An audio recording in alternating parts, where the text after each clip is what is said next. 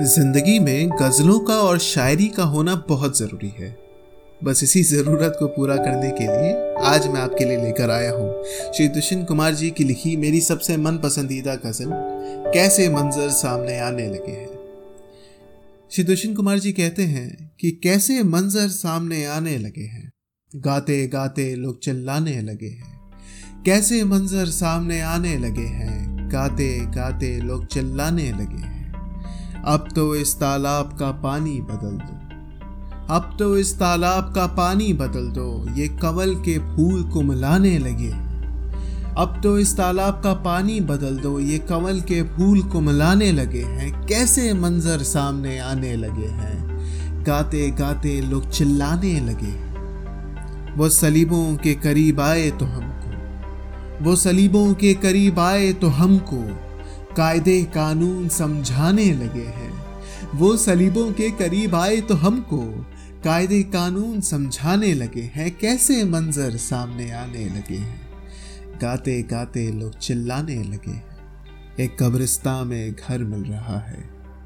एक कब्रिस्तान में घर मिल रहा है, जिसमें तय खानों से तय खाने लगे हैं।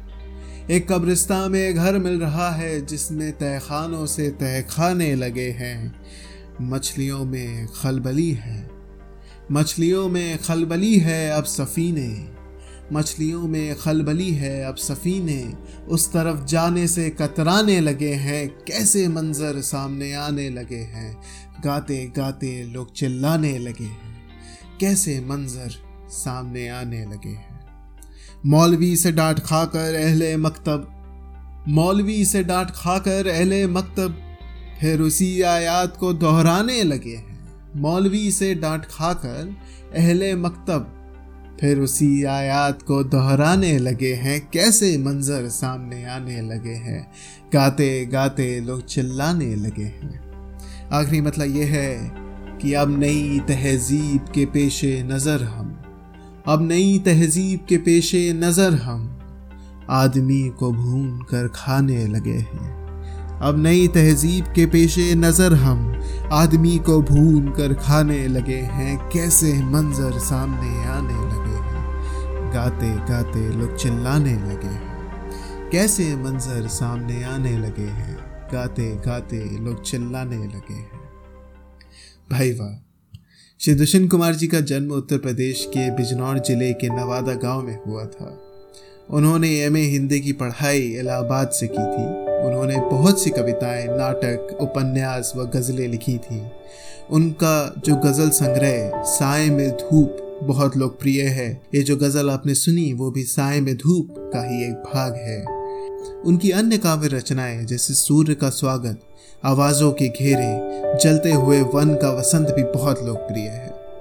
श्री दुष्यंत कुमार जी को आम लोगों का कवि माना जाता रहा है। उनकी कविता समाज के लिए कड़वी दवा साबित रही है। वो लोगों की अज्ञानता, डर और दुखों की बात करते हुए भी आशावादी बने रहने की प्रेरणा दिया करते न जाने कितने कवियों के लिए एक प्रेरणा स्तोत्र थे। श्री दुष्यंत कुमार जी। अगर आपको ये एपिसोड पसंद आया हो तो लाइक, शेयर और फॉलो करना ना भूलिए, ताकि मैं और ज़्यादा से ज़्यादा लोगों के पास ऐसी खूबसूरत गज़लें, अफसाने लेकर पहुँच सकूँ। अगर आप चाहते हैं कि आपकी लिखी कोई गज़ल, कोई नज्म, कोई अफसाना, चाहे हिंदी, उर्दू या अंग्रेज़ी में हो, उसको एक गज़ल रोज़ाना में पढ़ा जाए तो आप मुझे लिख सकते हैं। एक गज़ल रोज़ाना at the rate Gmail dot com पर बस आज के लिए इतना ही। फिर मुलाकात होगी एक गज़ल रोज़ाना के अगले एपिसोड में। तब तक के लिए शुक्रिया।